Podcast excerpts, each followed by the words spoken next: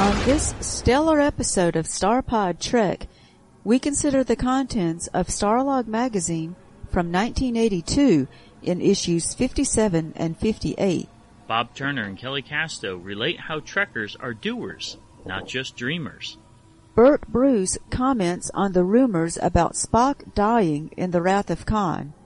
Plus, on the Good Ship Enterprise by Bjo Trimble. Star Trek video game by Vectrex. Our viewing of Space Seed. The Trek novels that were released in 1982. And more on this episode of Starpod Trek.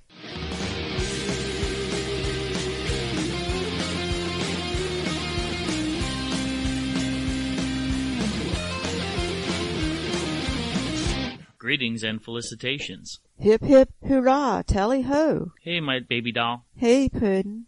I'm Nayar. And I'm Kavora. If this is your first time listening to us, welcome.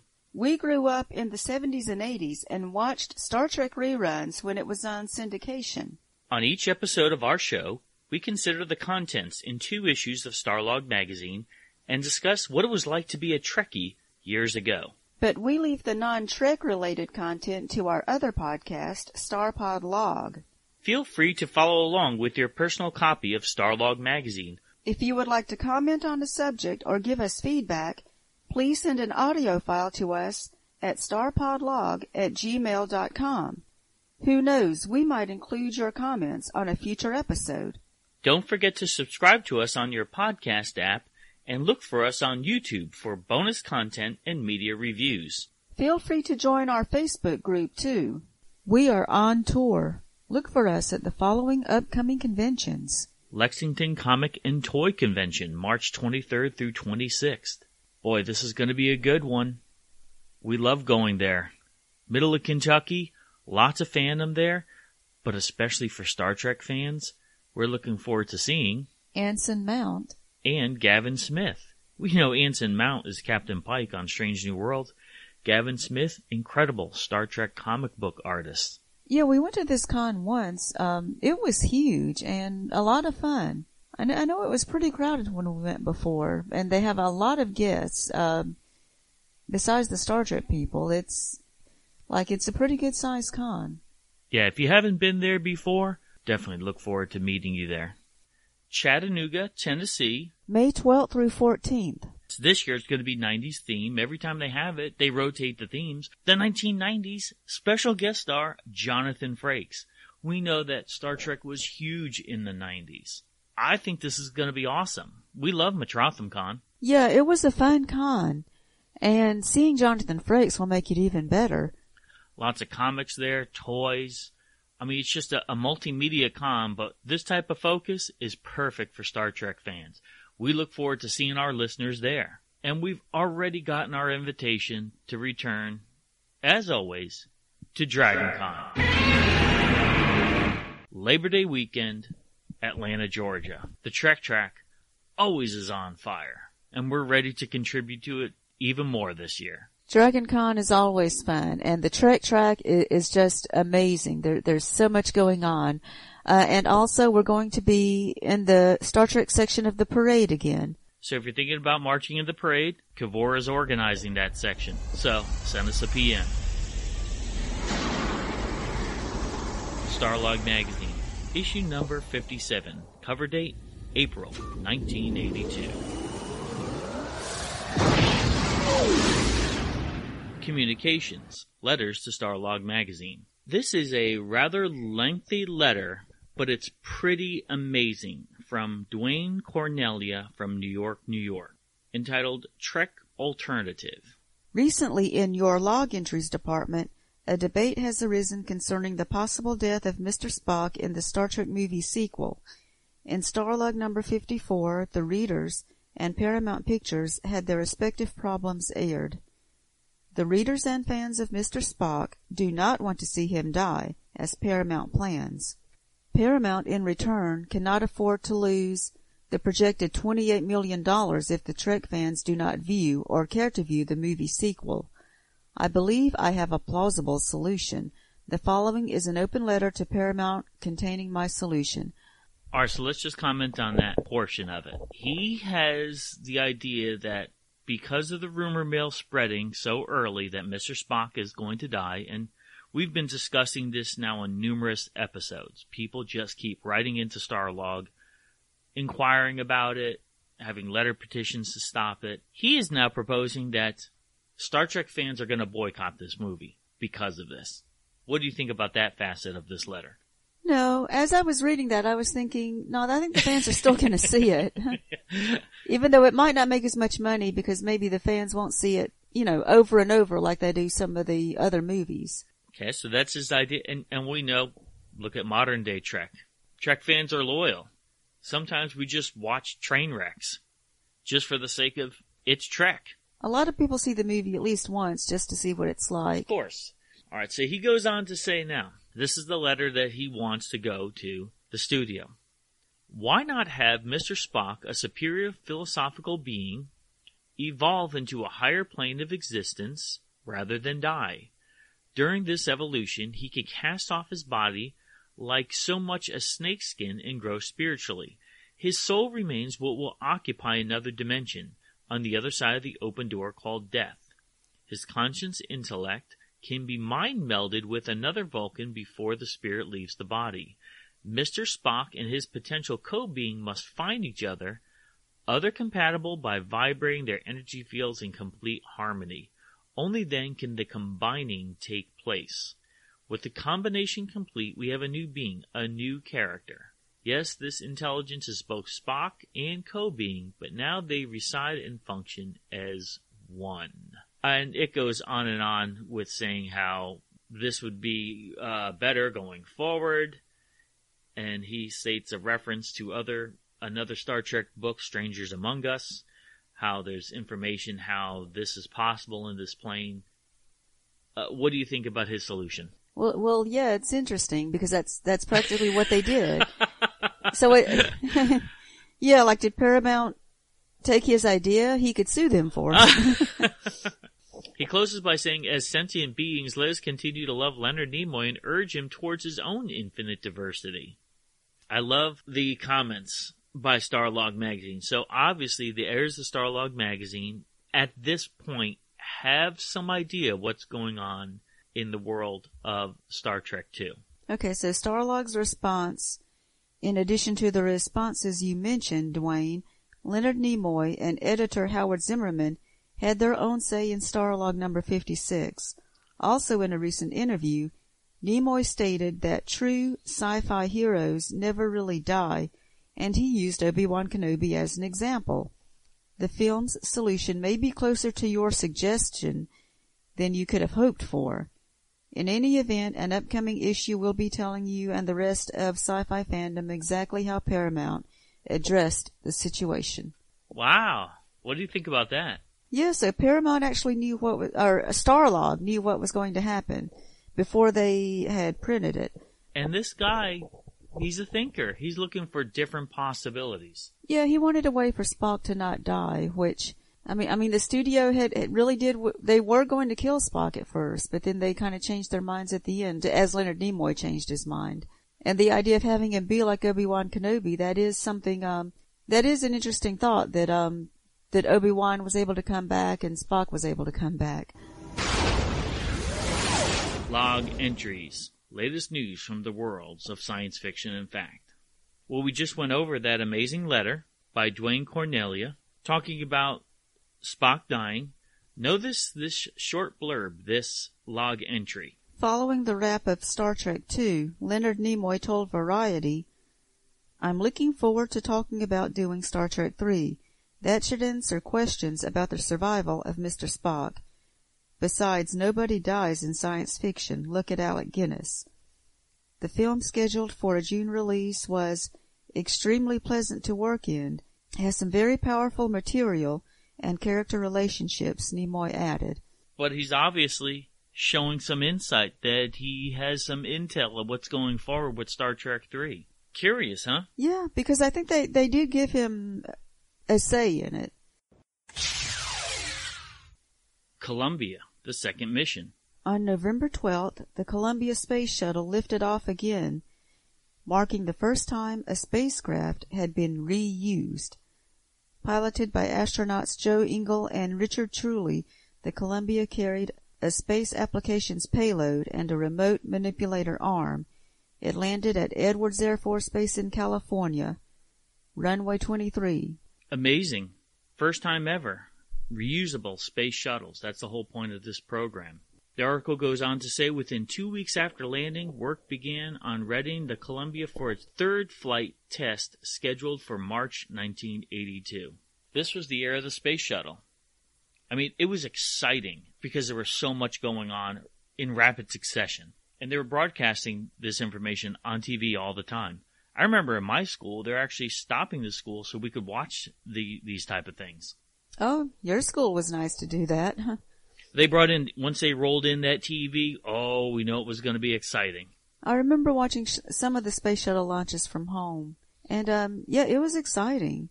And so they, they continued that space shuttle program and the way it, the way it kept going, the way it was just one after another, that, that was awesome too. The great bird of the galaxy, Gene Roddenberry, once said, Star Trek is an attempt to say that humanity will reach maturity and wisdom on the day that it begins not just to tolerate, but take a special delight in differences in ideas and differences in life forms. Star Pod Trek, celebrating Gene Roddenberry's vision of the future. Directory to Star Trek fan clubs. Alright, in this section, we're going to go over some fan clubs that are listed. I think it's so unique that before the internet, this is how fans got together, either through correspondence or meeting in people's homes. So let's talk about some of these options.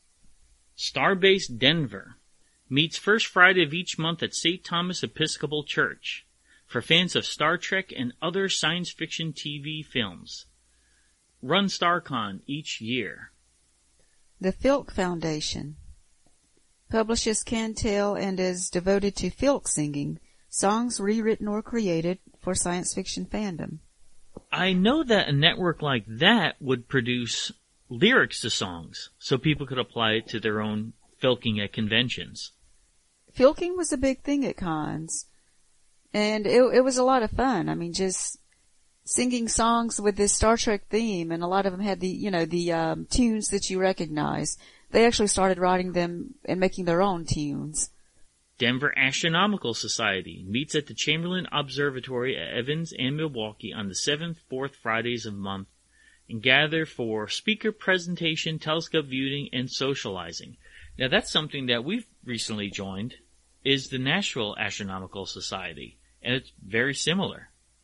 Yeah, it's something that uh, that is sponsored by NASA, so maybe they were st- they were doing those back then as well. The Atlanta Star Trek Society. Contact Ron Nystrom. That's it. That's the Dixie Trek one. So this is the guy that started Dixie Trek? Yeah, and he, he used to r- run a track at Dragon Con. Varies meeting location times. Dues are $5 a year and include the club letter Lingua Code, a showcase type fanzine.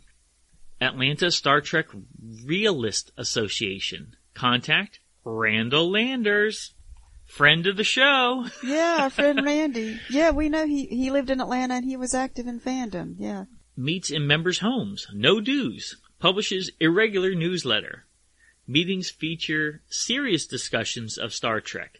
Let me tell you, if you want to watch some awesome Star Trek fan films, look up Potemkin Pictures on YouTube. This guy is a hardcore Star Trek fan. Isn't it awesome to see his name listed? And Atlanta just has so much fandom in it. And, and of course you, you can find it now, but now it's like, like the, uh, it's on Facebook or something like Reddit. They have discussions. It's not the same. They're, they're, yeah, I mean, there are still fan groups that meet up in person, but somehow, like, you, you still don't see it as much, especially after COVID. You, you don't see people meeting in person as much. Yeah, people just got used to doing things online. But I mean, this is, like, to me, this is the real fandom.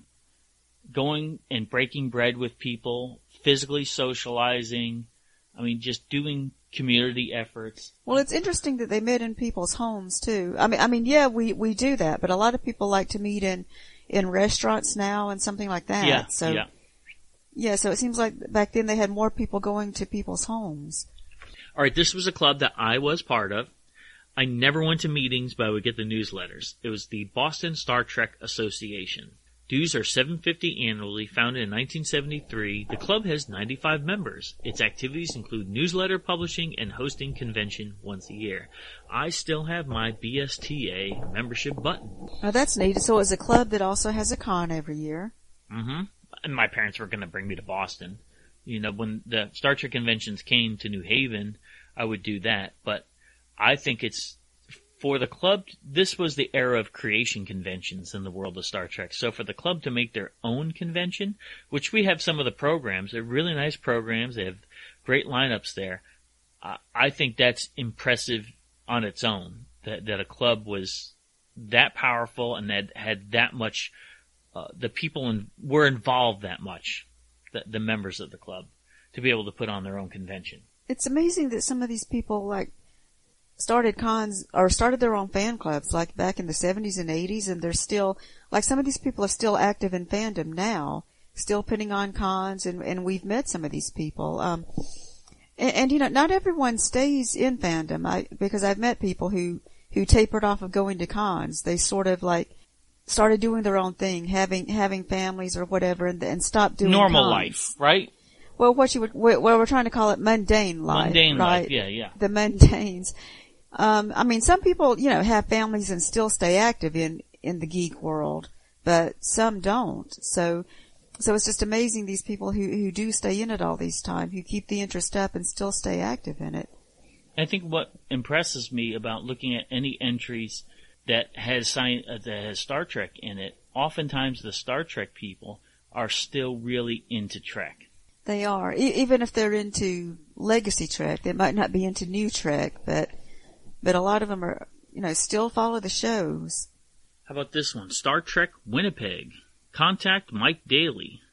Care of the Manitoba Planetarium. Membership is $5 per year. So I'm going to assume that this Trek club does things with regards to the astronomical club that's in the area or something associated with real world space exploration.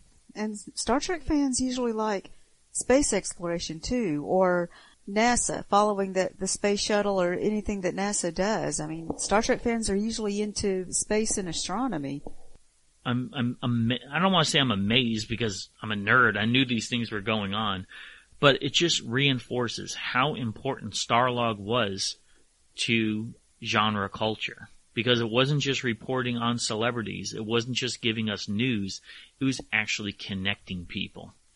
And that's what makes Star Trek come alive even more so.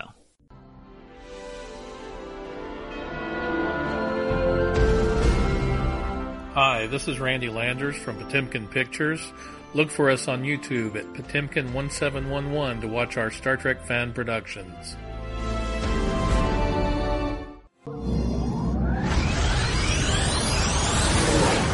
Hi there, I'm Bob Turner. And I'm Kelly Casto. Uh, we are from the podcast 70s Trek and also the unofficial Trek podcast. Today we're here talking about the April 1982 Starlog magazine.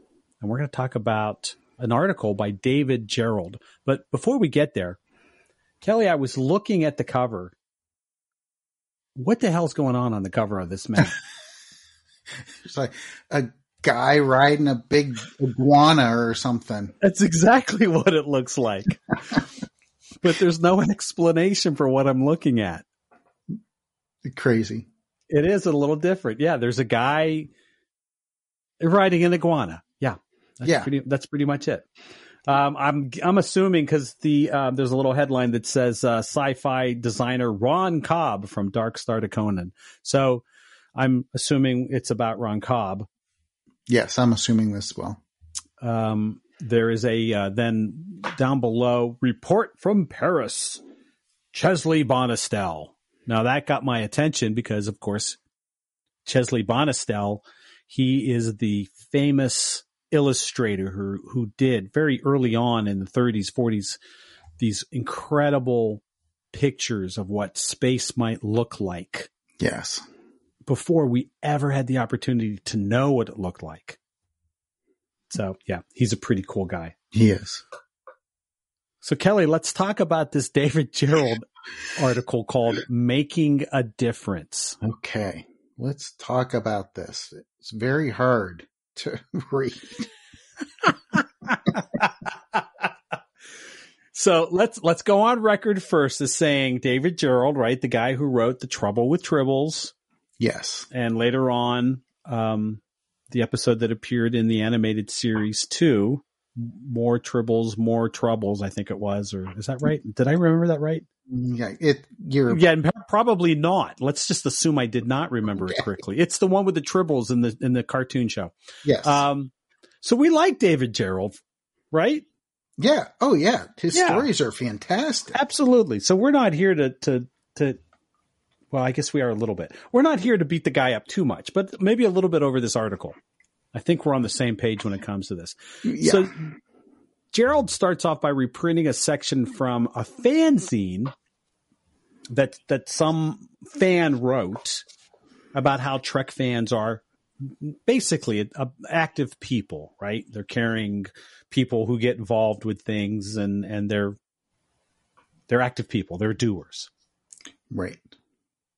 And and I think the um fan or the fanzine um the art the the letter from the fan I should say um is giving Gerrold crap because he is basically saying trekkers are dreamers not doers. Yeah, because he had you're right, because he has the basically a soapbox in Starlog magazine where he gets to right. write anything he wants to about fans, sci-fi, whatever. Yes, I can imagine that that um, any kind of media these days, with their little disclaimer, the views of so and so are not the views of the station, all became apparent from David Gerrold. I I felt like this was very early social media without it being social media. Yes, yes, I mean, today, right, in social media, uh, you've got people who speak up and give their opinions about things that they have no business giving their opinions on. And, uh, you know, you, you could have Sade giving an opinion on the Buffalo Bills. The Right. two don't connect. They don't matter, but ooh, hey, there's an opinion. We ought to go, go look Yes. at this. and I liked how you dug for Sade. I did. I did actually. I did. And so what you've got here basically is Gerrold, Gerrold weighing in on a fan in a fanzine that didn't really get widely published because it's a fanzine. So that in and of itself means that Gerrold was looking for ideas to write about in Starlog magazine. yes, yes, and he likes to pon- pontificate. Oh, very nice. Yes, he does. And I'll say he agrees with her points that fans possess amazing skills and talents and that they're out there doing positive things. And, and this fact is what led Gerrold to create his call to action columns in Starlog, calling fans to do more. Right. But he makes the point that while fans are doers, what they're doing might not be enough. Yeah. And could they be doing more on more important issues? Right. Except, you know, you know, don't don't just send a letter to for another season of Star Trek, but send a letter to to you know whoever about the space program and how important it is. Yeah, it, it, it's a little like when you're in junior high and you thought you did something good, but your uncle comes over with his beer and he's got beer breath and he puts his arm around your shoulder and he's basically telling you, well, yeah, that's something, but it isn't all you could do. And then suddenly you don't feel so good about yourself. Yeah. He, he, he asks, or I should say he writes, if we have enough clout to make that big of a difference, and I think he's talking about the letter writing campaign, perhaps. Why are we wasting it on Paramount Pictures? Why not lay out a bigger game? Yeah. And he's just challenging these Star Trek fans to focus your powers of good to bigger issues, more important issues. Yes. And he did this for, you know, several paragraphs. Um, we could go back and count, but I think it would be close to 15, maybe, maybe 20. He writes at one point science fiction fans are capable of asking a far bigger difference in the world, excuse me, making a far bigger difference in the world than we give ourselves credit for. The truth is that all of us are capable of far more impact than we are presently making. The only thing stopping us is ourselves, our own belief that we cannot make a difference. So I I think he's at a time right in the 70s when movements are beginning to wake up, right? You you've had the free speech movement, you've had the equal rights movement, you've had you know women's lib movement, you've had these things coming out of the 60s and early 70s. I think he's basically saying, "Hey, if we all got together, we could do something that's that's earth-shattering." Yeah. Which is great. It is. I'm I'm I'm good with that. You know, I'm all for people getting together and just saying we're going to love each other and we're not going to fight with each other. You know, that alone if we all just said that, what a Yeah. different world it would be. But he's urging us to call our congressman or our senator and say, "We want the space program to continue." Yeah. Which yeah, we're all for, but he's really just berating this.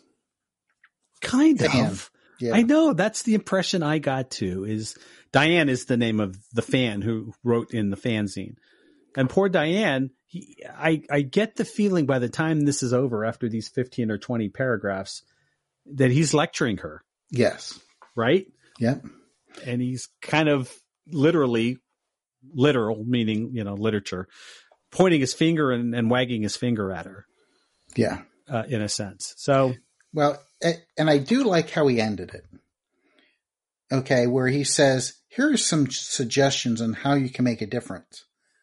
And I I wish he would have started with this and Right. started on a more positive note than beating the crap out of Diane um, and then getting to these great points. So he he says, you know, here's how you can make a difference.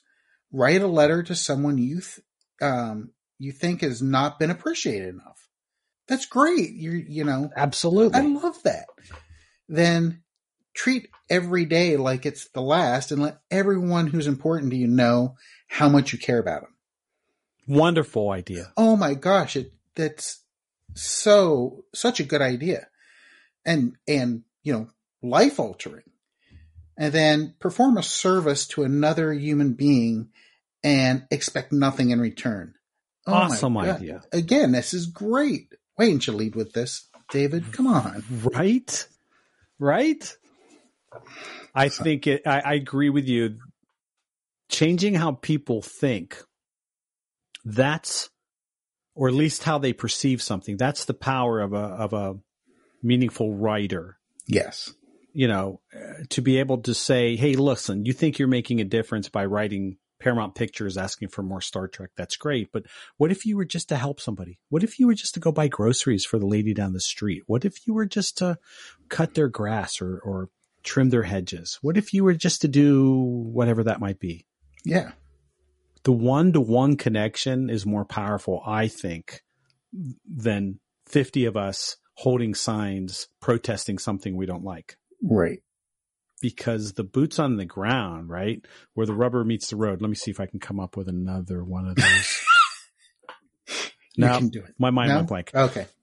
That's if we all did that, the world's a different place. It is. Yeah. So anyway, So that's how Thank- you could make a difference, David. that's right, David. If you're listening, hey, keep writing cool stuff. Stop lecturing the fans. Yes. And again, this was 30 years ago, so I'm guessing maybe he he probably already did. Yeah, I think so.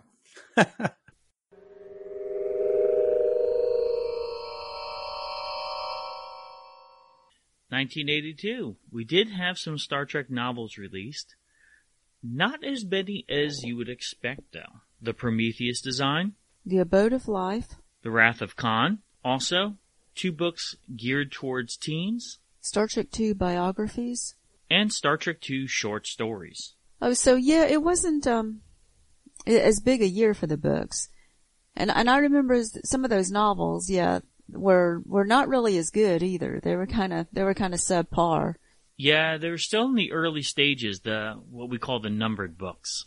Remember, the motion picture was considered the first numbered book, and so Star Trek publications started putting things like a numerical order, even though you didn't have to read them in order; they're all self-contained. But having the Wrath of Khan was probably what they what they wanted to push the most. Also, in nonfiction, a book came out called The Good Ship Enterprise My 15 Years with Star Trek by Bjo Trimble. What I love about this, it's her memoir going through her history with Star Trek. And there are two segments in here that talk about her, her connection with The Wrath of Khan. She does mention that even though she was on the set a lot during the 60s because of her connections with fandom, she was allowed on the sets. She was not there for the filming of Space Seed, so she never did get to meet Ricardo Montalban. But notice what happened once Gene Roddenberry was no longer involved in Star Trek going forward after the motion picture. We know that she was one of the extras in the rec room scene. She was kind of pushed aside, not just kind of, she was. She was no longer the the source of information for this next project. But one day she did receive a phone call, surprisingly. It was from Harve Bennett. Now she was so shocked that Harve Bennett was calling her. I like the idea that he said he has some troubles with the script. He needed help. He's looking for her Star Trek concordance, but he couldn't find it anywhere. So he wanted to know if she had a copy that he could buy from her. She was surprised that he was looking to her for help. I mean, it had to be amazing. She said she did have an extra copy. She only lived a mile away from the studio, so she was able to get into the studio and help him out. And he said, Here's the script. Keep it under wraps and tell me if it looks right, if there's anything off.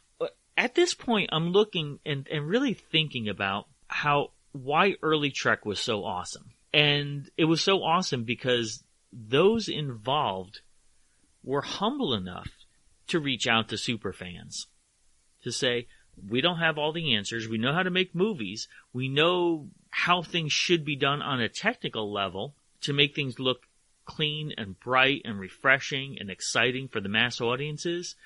But the minutia, we need the hardcore fans to make sure everything flows perfectly. So, I mean, yeah, that that's that's wonderful. He he actually called her and asked her to to look over the script. I mean, that that is so cool. Yeah, to to even think about doing that and to and and yeah, like what you're saying, they they reached out to the the super fans back then. They're like like we know Star Trek has a history. We we want to make sure we make this movie and don't have, doesn't have any major flaws like that. And why aren't the the writers of Star Trek doing that now?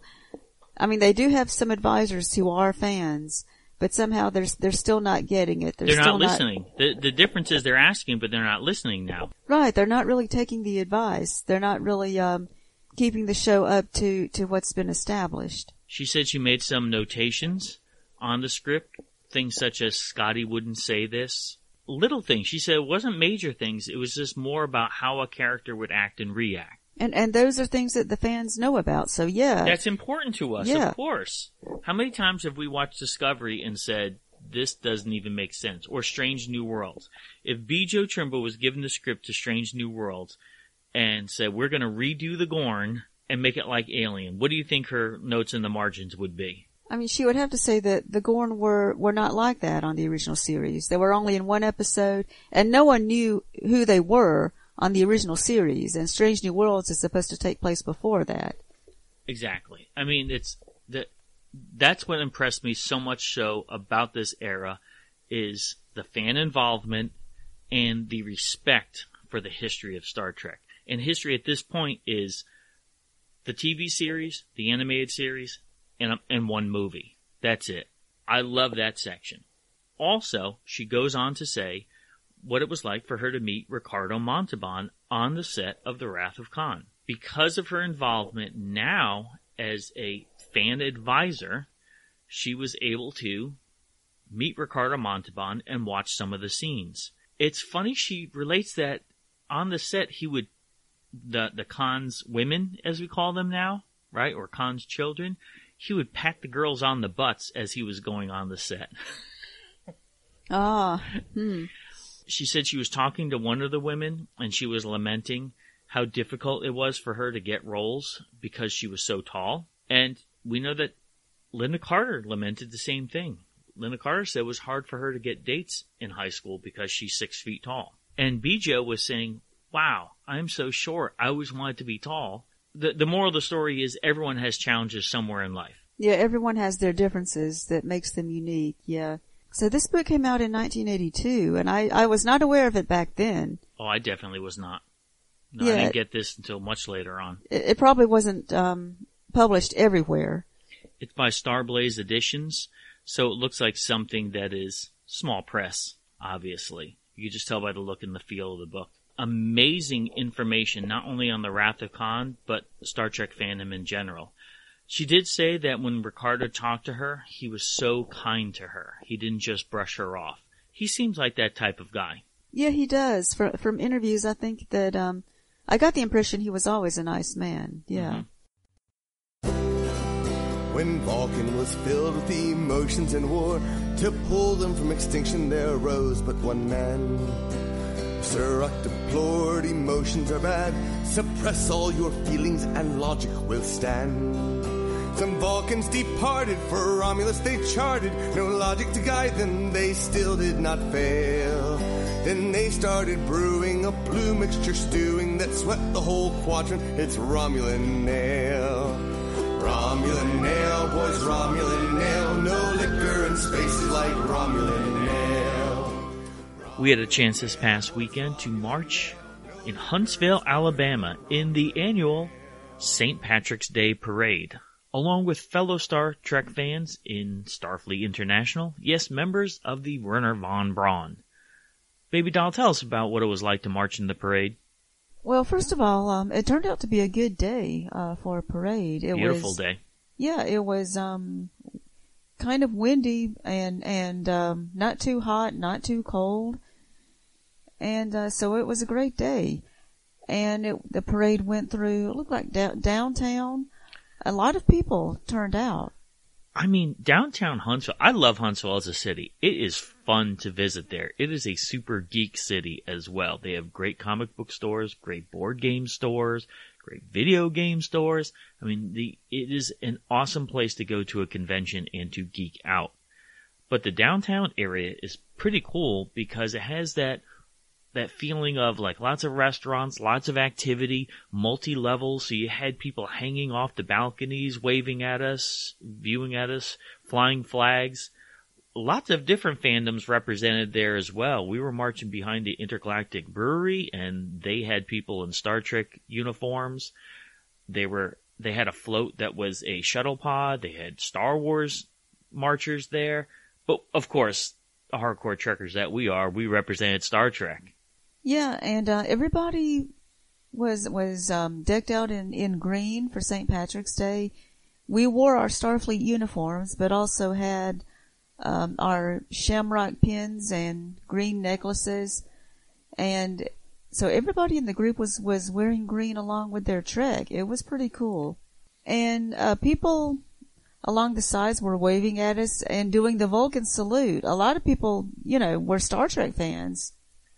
It's amazing that that has turned into the international sign for Trek fandom. When people see us in uniform, they love doing that.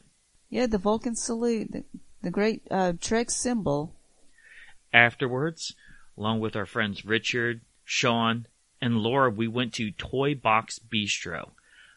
This restaurant is excellent. Like I was saying, Huntsville is such a nerdy city. This is a restaurant that has casual food and it's a bar with, with a lot of local beers there.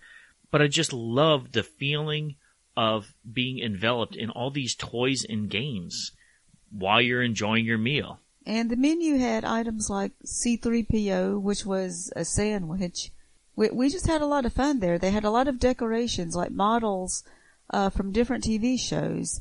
And all the, the tables had cards, like like different uh, fandom trading cards for different things, and they had gaming cards like Magic the Gathering. Yeah, so each table that you sit at, even the table is thematic. You know what impressed me the most is the service there. Like our server was super friendly, and even though they didn't have any plant-based entrees on the menu, they went ahead and, and made something special. So it's a legitimate scratch kitchen you don't find that at, at some places. It's either snooze you lose, too bad.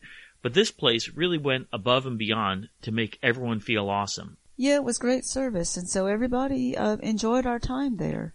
Toy Box Bistro in Huntsville, Alabama.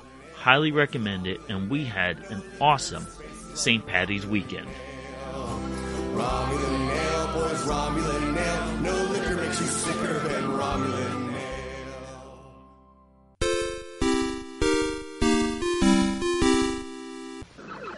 up my Atari? My television? How about for this? You bet your asteroid. Introducing the revolutionary Vectrex arcade system. No TV set needed. Instead, Vectrex has a real arcade screen built in. So you get challenging real arcade graphics and sounds with every Vectrex cartridge. No wonder Vectrex was chosen two to one over Atari and Intellivision for real arcade gameplay. So compare. Discover how Vectrex brings real arcade play home. Starlog Magazine, issue number 58, cover date May 1982. Communications, letters to Starlog Magazine. Trek, newcomers. This letter is written by Stephen Stafford of Waverly, Ohio. If all of the announced pieces of the new Star Trek movie are in the finished product, the movie will not be a slow mover, I hope the regular supporting crew are not slighted again as they were in the first film. I am beginning to think that the untapped potential of these actors and characters will forever go unrecognized, a great loss to the world of Star Trek. One new character, Lieutenant Saavik, has me somewhat puzzled. The possibility of a Romulan Vulcan hybrid would appear to be rather remote since the Federation was completely unaware of the physical appearance of the Romulans until the events of Balance of Terror. Her origin had better be well conceived. It had better explain how her mother and father managed to get together without the knowledge of the Federation. Any number of explanations could present themselves, but I hope they do not use one that will be inconsistent from what has gone before.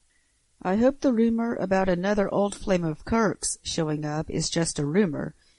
To me, an illegitimate child does not fit the character of James T. Kirk if their intention is to introduce a younger Kirk to carry on the tradition, he has three nephews that may wish to follow in their famous uncle's footsteps. This would be simpler than introducing a character from out of left field. The connection with the television series is reinforced. So what do you think about this guy's comments? He's kind of frustrated right at the get-go, and not over the death of Spock. This is one of the few letters that does not comment on Spock dying. He has some good points, though. I mean, I mean, and mm-hmm. he's right. Yeah, um, especially about Saavik. Yeah, about the the Romulans and Vulcans didn't know about each other. Um, I, and it has been explained in, in, the novels. I mean, the and comic books, Mul- multiple yes. forms of media over the years have have addressed it. Um, they said that it, it was, you know, some something that um that was kept hidden, and, and it has been stated, you know, in in novels that um that that the Vulcans higher up actually did know about the Romulans. They just kept it from everyone because of the controversy. And this is something that would be brushed aside once we get to Star Trek 3.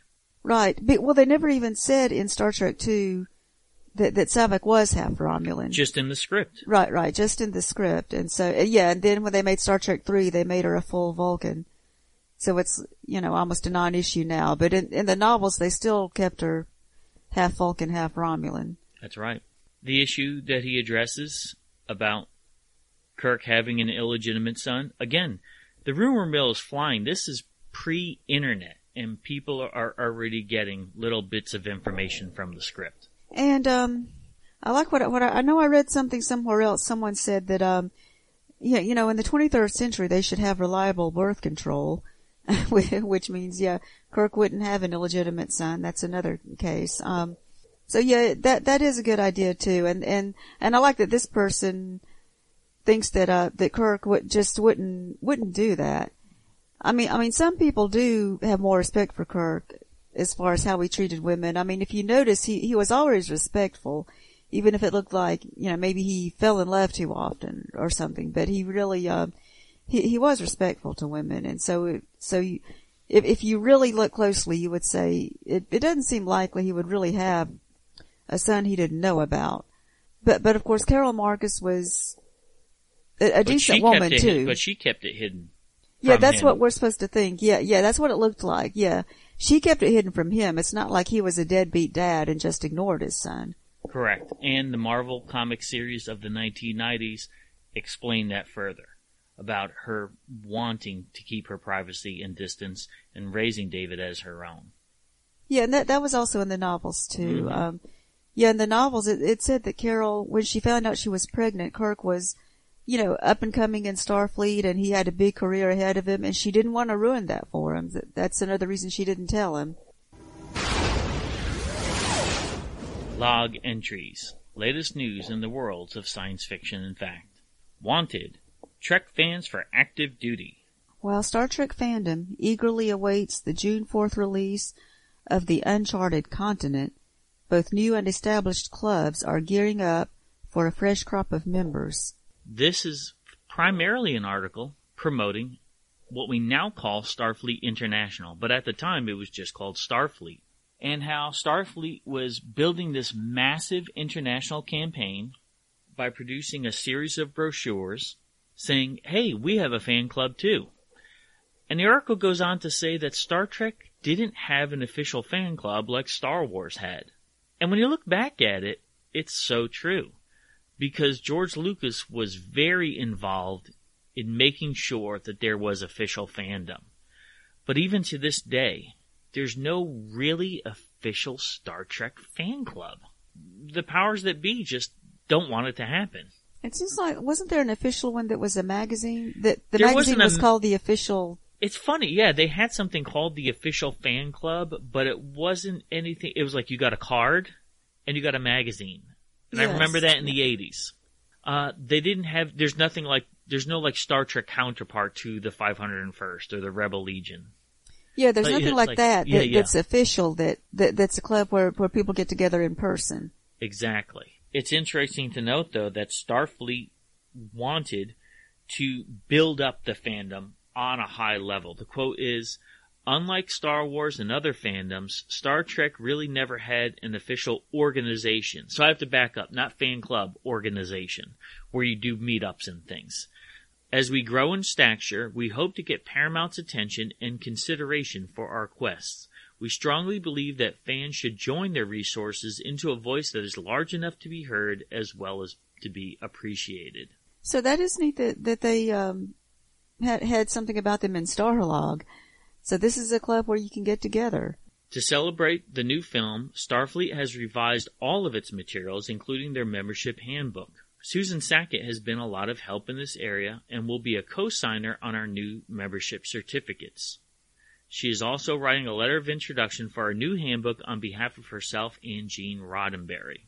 New memberships cost $7 and include the handbook, membership certificate, bumper sticker, Starfleet memo pad, and a year subscription to Starfleet Communique, the club's bi-monthly newsletter.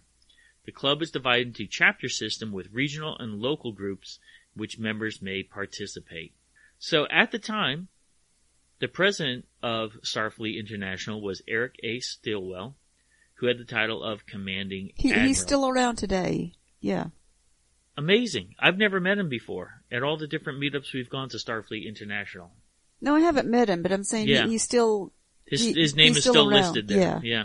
This chapter system gives members the option of going to meetings, working on projects, or being involved in a multitude of other possible activities. So, Starfleet International, we highly recommend it. It's fun because we like to do social things. We like to meet other Star Trek fans, especially when we travel. When we were in Paris last year, we got to meet up with another member of Starfleet International. That's the best thing about being part of an international organization. you get to meet fans from all over, and and we meet other uh, members of Starfleet International when we go to to to cons and other things, you know, out of state cons, anywhere. There are always people there. That some of them have fan tables at cons. It's really neat to meet them.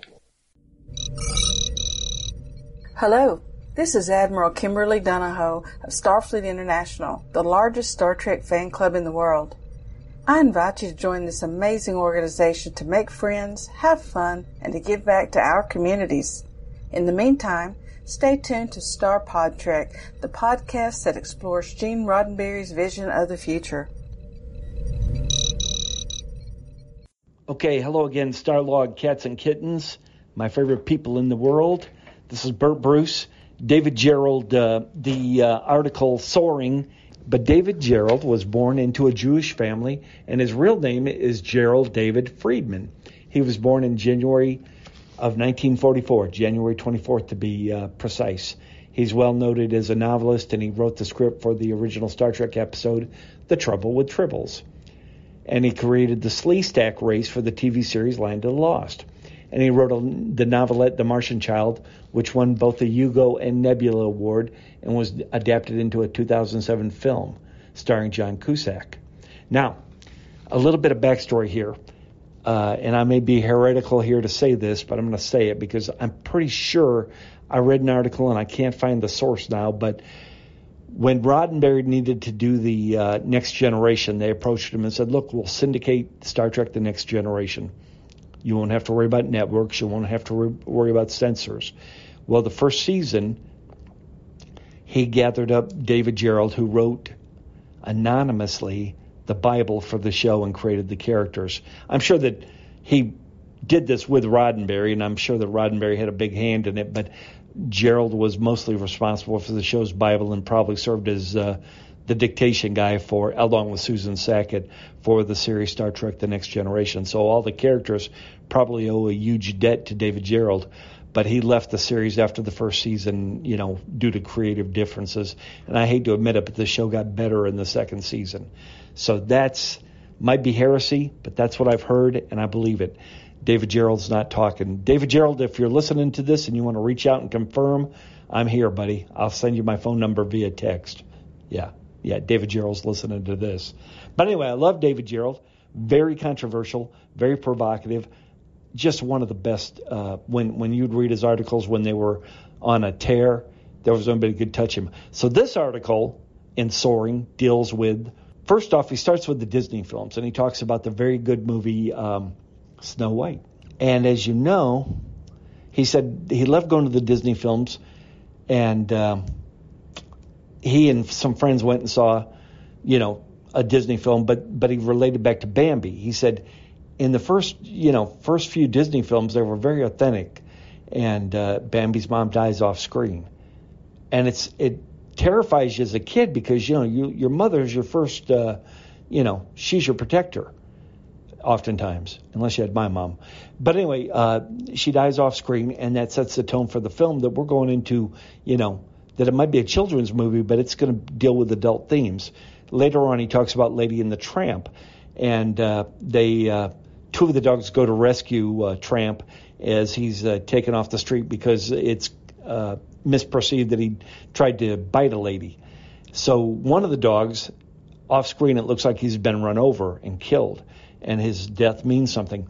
Later on, we find that same dog comes back and he's got a, a bandaged paw. He did not, in fact, die. Well, this made uh, David Gerrold mad because it was like the the believability was taken away because you thought, oh, this dog died and sacrificed his life to help save the tramp and it didn't happen after all. And that happened later. We call it the Disneyification of uh, these uh, cartoon worlds where they take a real life scenario. Like another good example, Dumbo's mother's in a cage and she can only caress the baby Dumbo with her trunk through the cage bars, but uh, they've uh, put her away. And so again, Dumbo's mother's taken from him.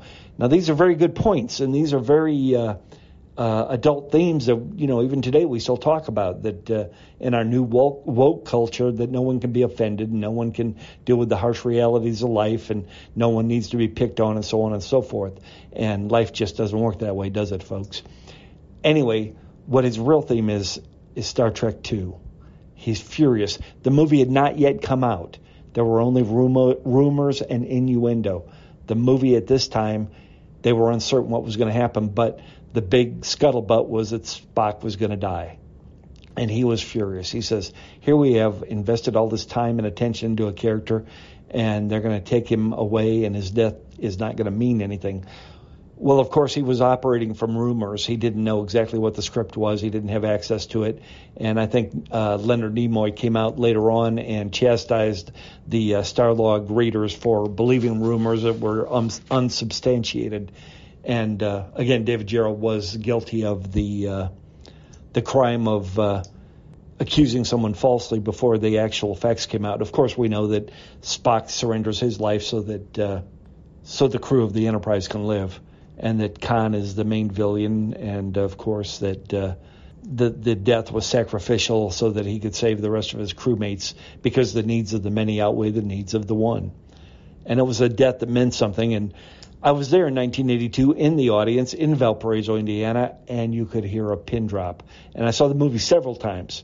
And every time in 1982, when Spock surrenders his life and puts the mains back online, everyone is, you know, people are weeping. And I'm talking packed houses. I am talking Star Trek 2 was a packed house every time. We Indiana folks loved us some Star Trek, and people were weeping. You could hear sniffles and everything else.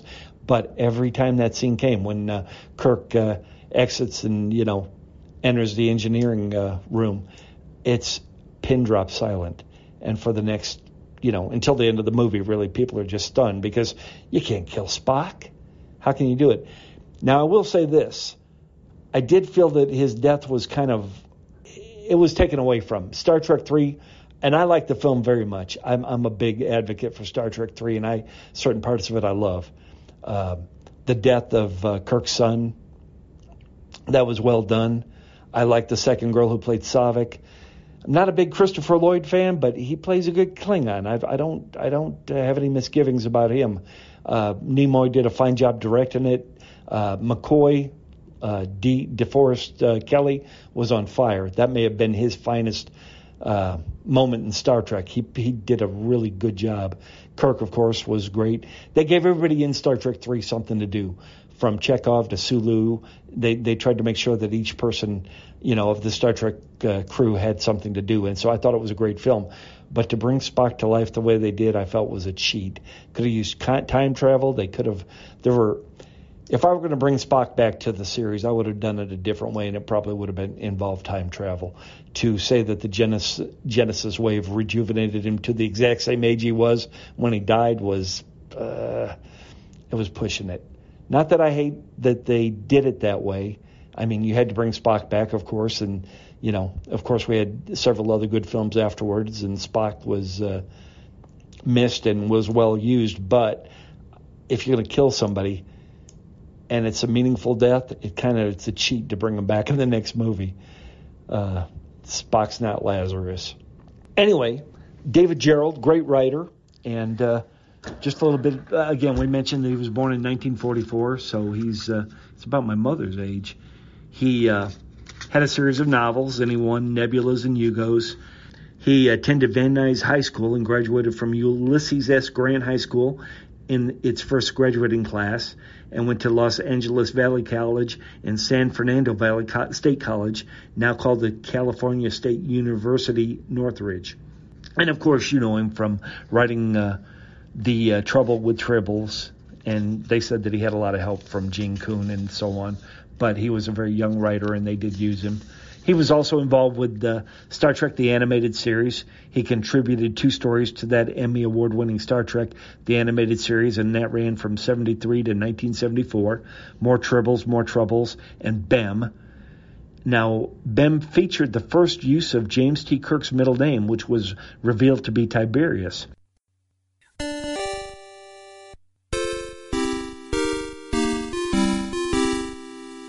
Okay, even though we are at the cusp of getting a new Star Trek movie, they keep calling it Star Trek 2 though in the print media. They haven't decided on the name, a final name, which we know as The Wrath of Khan.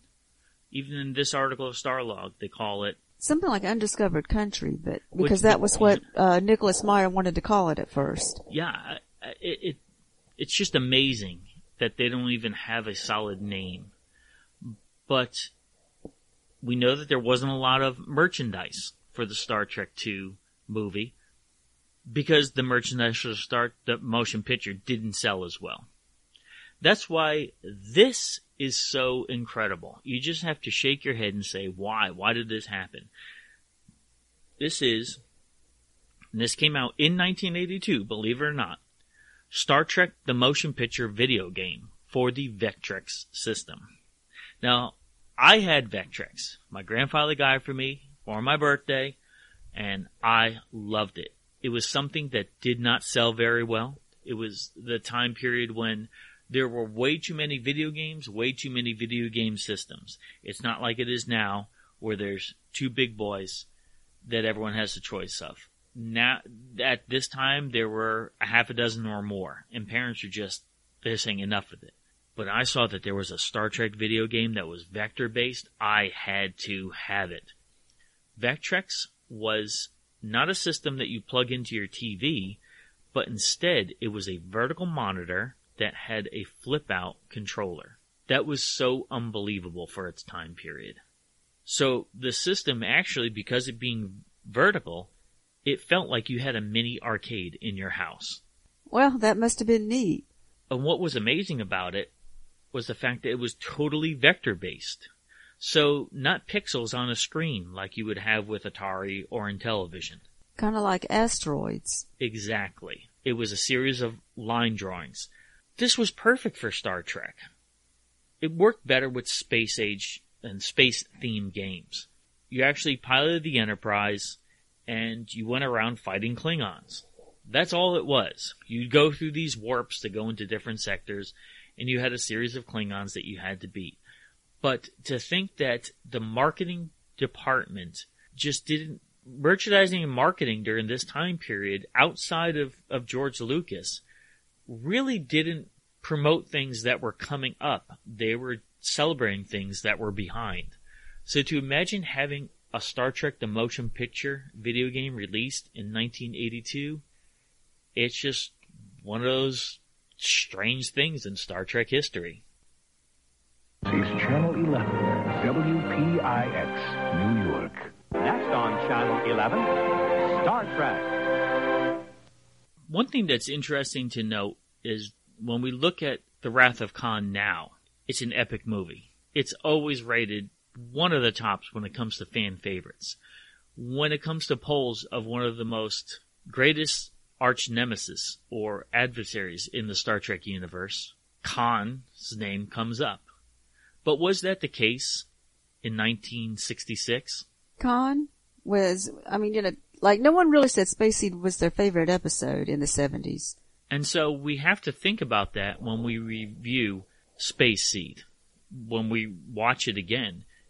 Now we look at that as one of the must see episodes. But at that time, every piece of information we look at, it wasn't rated as high. It wasn't as awesome. Right. I mean, no one really disliked it, but, but it just wasn't it. a favorite. But now it's considered a must watch. If you were to tell somebody to watch five episodes of Star Trek the original series, oftentimes that comes up as an episode that you have to see. So we are going to look at it through a unique lens as a group when we rewatch together Space Seed in preparation for our rewatch and celebration of Star Trek II, The Wrath of Khan. Alright, so we're here with a group of friends talking about Space Seed. Amazing first season episode of Star Trek the original series. The one that introduced Khan Noonien Singh to us. So, anyone have any fond memories of when they first saw it? What it was like? This is Kavora. I'm not sure when was the first time I saw it, but I just remember thinking it, it was an interesting episode. I, I, mean, Ricardo Montalban, everybody loves him. And of course I was a big fan of Fantasy Island too. so, but, um, now, now, now the relationship with McGivers, it, it still seems strange. Like, why would Khan really be interested in her? And even watching that, it still seemed a little like, that was probably part of the, a weak point of the episode, but at least she, but, she she was willing to help, and at least she did know how to like to save Kirk and and still say that she was on Khan's side. I mean, she kind of saved herself in that way. And it's hard to believe that she would have chosen to go with him. I mean, like she fell in love with him just in the course of this episode. Um, other things like, and of course we know from Wrath of Khan, you know, everyone says, well, Chekov, you know, he remembers Chekov, but Chekov wasn't in this episode. While we were watching this, I think it would be neat if someone could do a remake of the episode and just add in like just one second, just showing Chekov somewhere on the Enterprise. Yeah, I was like you. That I was familiar with Fantasy Island before I saw this episode, so I always viewed Ricardo Montalban as as uh, Mr. Rourke. Mr. Rourke and also Rich Corinthian Leather. I mean, those commercials were on for years. Yeah, I'm Phil Barnes. I'm a little older than the rest of the group, so I knew Khan before I knew uh, Mr. Rourke. smiles, everyone, smiles. Yeah, particularly uh, you know watching it later, I, I always wonder if if uh, you know Khan messing with her hair and whatnot is just a way to find out if she was malleable enough for him to manipulate. Yes, yes, definitely. And uh, yeah, this has always been one of my favorite episodes. Uh, I was not quite old enough to watch it first run, but I was definitely a syndication kid and saw the saw the uh, animated series first run. I thought it was that was one of the great episodes. Yeah, this is a type of episode that it it does. It, it's funny. The name of it's called Space Seed, and throughout the whole episode, you're like, "Well, there's no seeds in this. Why is it called Space Seed?" It's not until the last minute does it reveal. Well, he's going to be the seed on another planet in the Ceti Alpha system, and it was actually hopeful. It ended on, okay, this guy's a bad dude, but sometimes when, when you think about it too, Australia was a penal colony.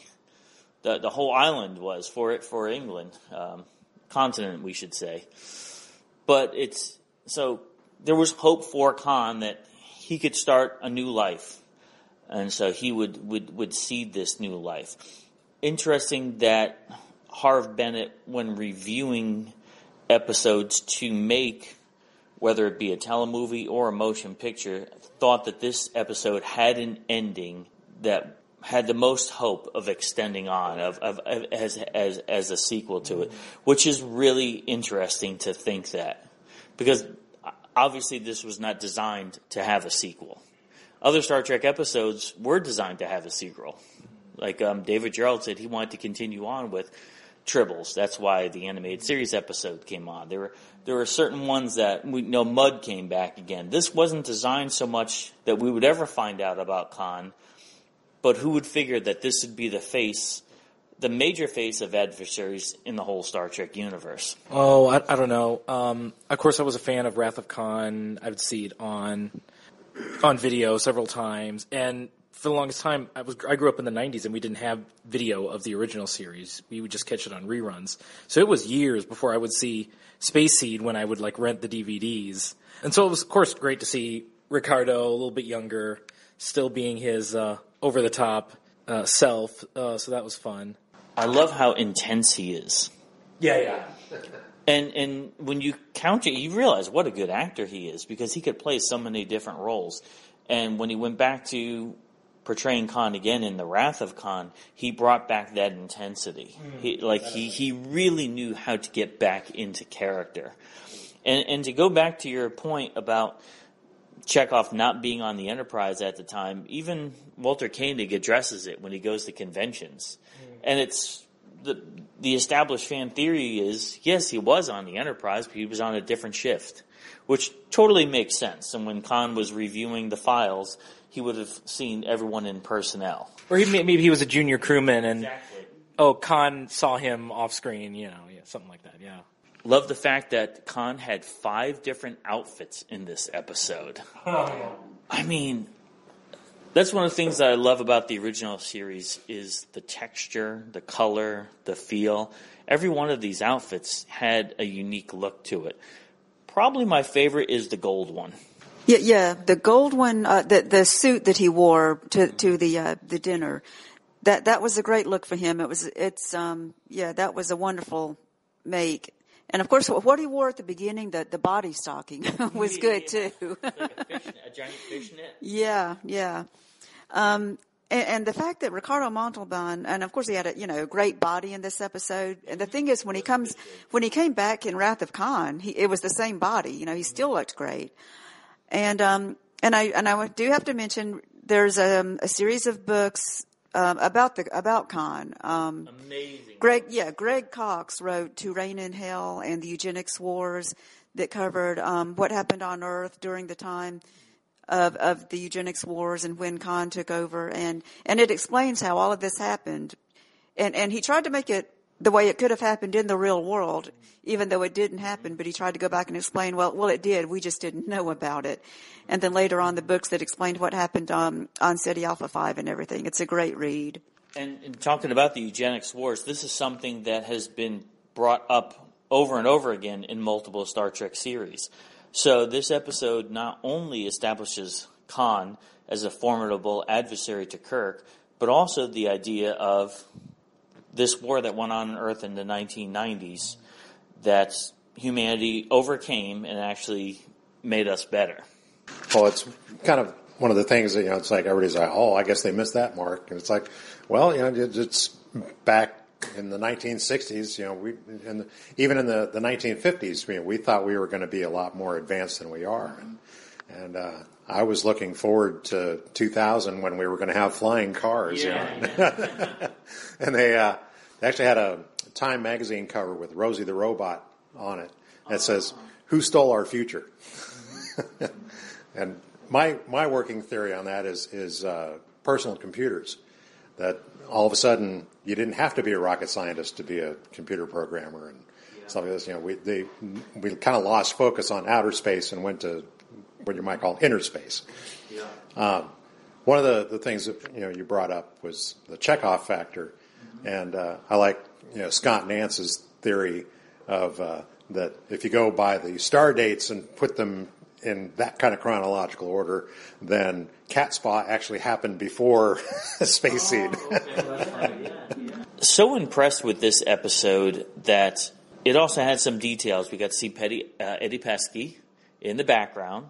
Got to see also Scotty in his dress uniform without his tartan, and that was curious. So that's another alternative uh, that we see of the dress uniform that he wears. Yeah, only four people wore the dress uniform for the dinner. I thought that was kind of interesting, even that they were getting in dress uniform for it. Like it was, it was an oddity of sorts. Well, they explained right. They explained the dress uniforms that McGivers wanted them to do that. So, but only four of them were wearing dress uniforms. Not everyone oh, right, was. Yeah. Yeah, so not everybody was. Like It's like they didn't want to make it for everyone else. The, the thing we've talked about is that like the women don't seem to have the dress uniform except maybe. It's it, yeah, so noticeable. Yeah, it's, it's not as it's not as different. It's just it's the same thing. It's the same design only only it's the shiny material yes. instead of wearing their medals with them, like to imply that they don't get medals or something. Yeah, yeah, it's that's one of those things that was for budgetary reasons. They didn't really do anything with it, which if there was a fourth or a fifth season, I'm sure they would. This episode, now the version we watched was the Roddenberry Vault version. It included a scene that it's a blink and you missed it, and unless you researched it, you wouldn't notice it. It was a friend of Marlena McGivers was in a scene, and that's it. It had nothing to do to enhance the story. It's just one of those things that as a completist, you have to have everything they made. So they kind of make you buy the, the Roddenberry Vault discs just to see that. And we also watched the enhanced version with the Botany Bay looking super awesome. What everybody think about the enhanced version of the Botany Bay? Yeah, I thought it was really good, and especially I liked uh, when they discarded the ship, how it spun off. Yes. Yeah, and it, yes. it wasn't just you know this stagnant thing sitting there and, and you know, moving off on the stand like it did on the original. Mm-hmm. One of the things that I think I picked up on that uh, I'm, I'm not sure I'd have to go back and rewatch it again, but I'm thinking that the security guard outside Khan's off uh, uh, quarters was a different guy when Kirk walked in and out of the room versus the guy that was standing out in the hall. I think I think they had a different guy there. Speaking of different guy, I mean that uh, stunt double for Kirk, because Oh, we're yeah. wa- we're watching on a 70 inch screen in Blu-ray, and it was so obvious. That's it. It's like you know we used to watch it on a you know thirteen to nineteen inch you know on a small screen, you don't notice it. Yeah. low res. Was there a time when they showed the stunt double's face? Is that- Yes. yeah, Oh, yeah, It was Yeah, really yeah, bad. okay. Yeah. Uh, but but as far as uh, Matt Jefferies' design for the Botany Bay, he designed that before he designed the Enterprise, and that was one of the things that he said, "I want to hold on to it. We'll need a ship down the road," and that, so that's curious that that was one of his back pocket ideas of working that ship in. It wasn't designed specifically for Khan. It, it was just a fill-in ship. But we've seen it in multiple formats because they have the the micro machines, mm-hmm. Botany Bay. They make the Eaglemoss made one. Yeah. So I mean, there's so many elements of this episode that over time have become iconic. I mean, the number one being Khan. And if you were to tell me that out of all the Star Trek episodes, this would be a major character 40 years later, like the major character, I, I said like, well, how could that be? But the Wrath of Khan made that happen. And it's, Yeah, I think, but before Wrath of Khan, you know, there were, there were polls about your favorite episode. I'm, like, not many people named Space Seed as their favorite. that's the point I'm making. But This- then after, yeah, not- but yeah. then after Wrath of, Wrath of Khan, a lot of people said it was their favorite. Yeah. This always comes up as a top 10 must see episode of Star Trek for new people for obvious e- reasons. Yeah, then there's also you know the fact that it not only branched off the second movie, but then it also became uh, like a two-parter in Enterprise with the augments. Yeah, you're right. You're right. And then now with Strange New Worlds, they had the one crew member as a descendant of Khan. That's right. That's right.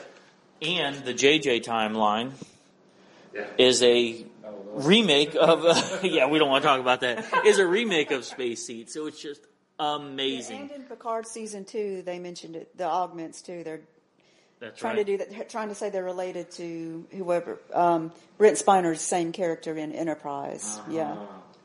I wonder about that. Yeah, so I mean, looking at these roots helps us to appreciate really the entire Star Trek universe even more clearly. It all began here.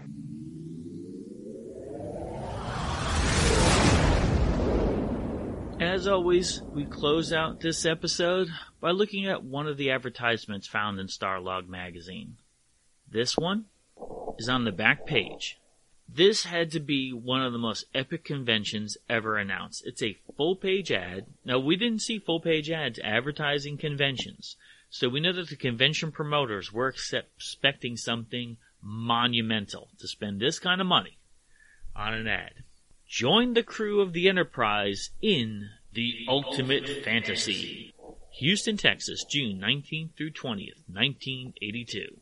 And the guests, uh, appearing live on stage, William Shatner, DeForest Kelley, James Doohan, Walter Koenig, Nichelle Nichols, George Takei, Kirstie Alley, Mark Lenard, with Harve Bennett and Kerry O'Quinn. Featuring a special effects light show.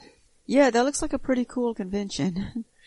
For more information, call 1-800-231-2684. Tickets, $30 each.